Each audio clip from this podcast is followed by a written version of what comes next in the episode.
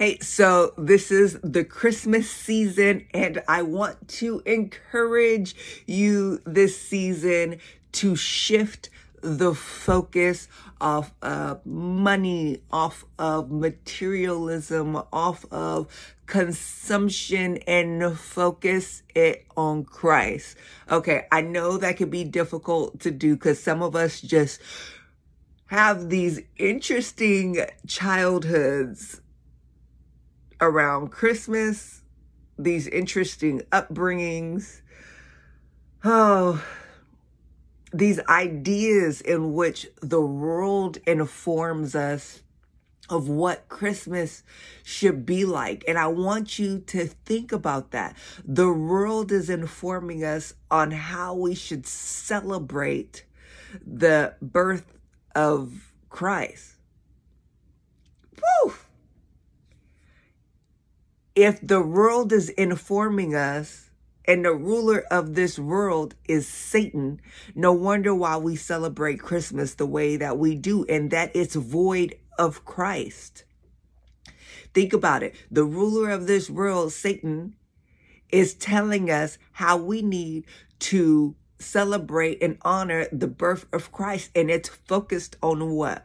Money, materialism, consumption. It's focused on people pleasing through money people are going broke trying to be able to make other people happy through giving them material gifts. I'm telling you, you got Marthas that are busy running around so crazy during the holiday season trying to meet a standard of perfection that's completely void of Christ.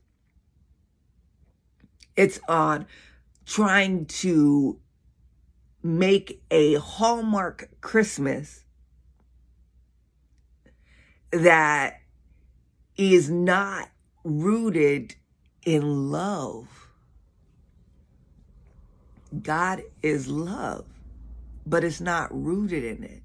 It's has the intent of wanting to bring family together, of wanting to make this holiday special, of wanting to bring people together in more intimate ways and bring joy. But that gets corrupted because in the world, we just want to do so much to meet this standard of perfection so that we can say we did it. You run around here sometimes so crazy trying to buy presents, trying to decorate the house, trying to make sure everybody has the meals that they want to, make sure everybody has the activities to do so that it is centered around worldly ideas of how you should celebrate Christmas. Oh, we got to do the gingerbread houses. We got to do the caroling. I don't know if people carol. I just, if you could pass me by. if I open the door, baby, please let me be prayed up.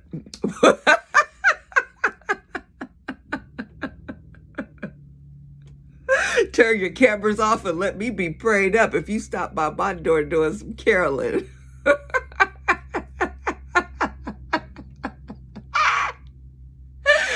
Baby, I'm off track. Okay.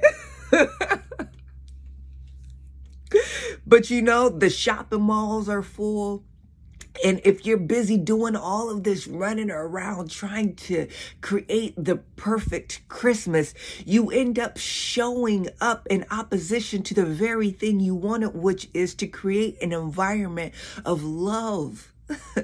and fellowship because you so stressed out, you so nervous, you so anxious, you so overworked, you so tired. Baby, I done been there before. I know. I know.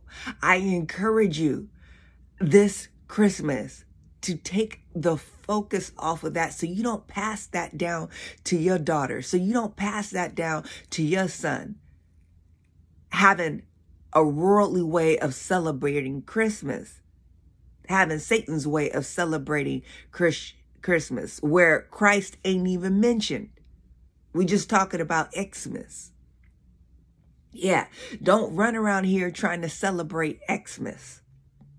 Find unique ways, organic ways to be able to come together in love. Period. Allow other people to be able to come up with things to do so that you all can come together in love.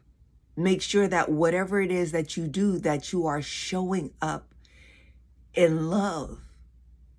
Because you think that you're creating this wonderland for your family and they feel the stress coming off of you. They feel the anxiety. They feel the tension because you're so busy trying to create an experience instead of just experiencing the love with your family. Don't let Satan take over your Christmas. So, here's something I want you to do come up with one thing you can do to honor Christ for Christmas. So, one of the things that I've done is I have a gift box under my tree. It's a pretty gift box. Um, has like tissue paper and stuff in it, but this is our gift to Jesus.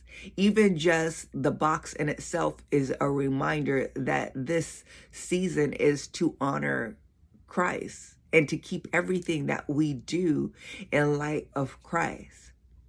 Now, throughout the month, I've been talking to my children, talking to my husband, even myself, and thinking about what I want to place in that box for Jesus. And I was thinking, whew, I need to I need to put my social media in there because I'll be on some videos. I'll be trying to find other ways to allow the Lord to be able to speak to me. And I love to hear people speak about the word and all of that. But I might have to write that down in a note and put that in that box. But it's one thing that you can do for Christ. I also told my family, write me a letter. Please don't spend no money on me on Christmas. I don't want gifts for Christmas, okay? Your gift to me is to give a gift over to Christ. I don't want you spending money on me. I don't want nobody stressing over me. I don't want nobody going broke over me. I don't want nobody running around stores trying to find the perfect thing for me. No. Mm-mm. Not this holiday season. So I'm also for myself, I'm not spending a whole lot of money on Christmas. I'm sorry. I got these three people in this house that I'm about to do something small for so that they again take that focus off of themselves and are able to redirect it towards where it needs to be. And that's with Christ. Think about that. Think about where your focus is at this Christmas season. Is it led of Christ to honor Christ? Or is it led by Satan to worship self? Man, that's heavy, ain't it? That's heavy. So before, whew, some of y'all I know already started. before you get those wheels churning, before it takes off, the train leaves the station, check your motivations because something could really be driving you. See, Jesus offers abundant life. He offers peace. He offers rest. He says his burden is light, his yoke is easy. Is that your experience this Christmas? If it's not, then it's another spirit that's driving you this Christmas. Don't allow it. Put your focus on Jesus this season.